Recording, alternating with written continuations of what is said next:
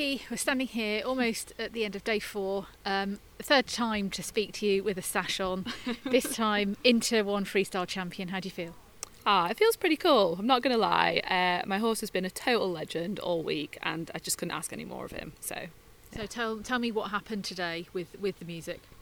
Um, so it was a it, it, was a good test. Lots of really nice bits. Uh, he was a little tired, a little bit tired at the end of three days, but well, four days because he had to compete the first day, and it's it's hard to know. Then the second day is kind of a rest day, but you can't let them down completely because you have to ride them again on the third day.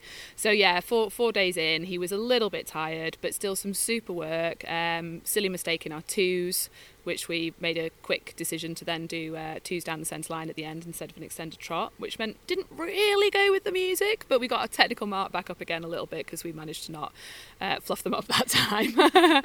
so yeah, no, he was cool. He was a really good boy. Do you kick yourself when when that happens? Oh, always. Because, you know, I mean, I'm a very, very big believer that as riders, we have to take responsibility for what our horses do. So, you know, yeah, we had a mistake in the twos, but it was my mistake, not his. So, uh, you know, if I'd done a better job riding it, he wouldn't have made a mistake.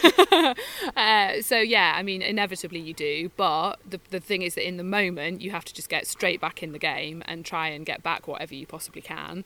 And, you know, the, the beauty of a freestyle in this situation is that you can do something like that. You know, when you do your uh, international freestyles, you have to hand your floor plan in, so you can't wing it quite so much.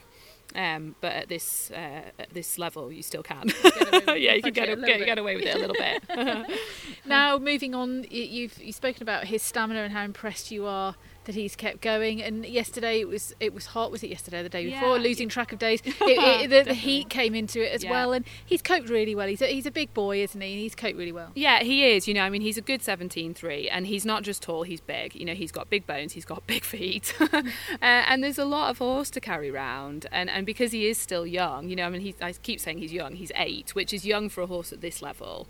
Um, so you know, and it takes a hell of a lot of of muscle strength, core strength, you know, to work how we want them to work. So yeah, to, to keep coming out and performing. And you know, he was a little tired, but he still answered every question with a positive reaction. So yeah. And then the plans for him. Um, so, I mean, he's qualified Inter One for the summer nationals already. Um, I'm hoping to do an Inter Two at some point in the season, uh, maybe a, a, small tour CDI. You know, we'll, we'll sort of see. But really, the the priority, the long term goal with him is, is Grand Prix and hopefully International Grand Prix. So, you know, I'm just very conscious that I look after him and his legs and everything and, you know, keep him on the road. Absolutely. Um, we want to see lots more of him. Absolutely.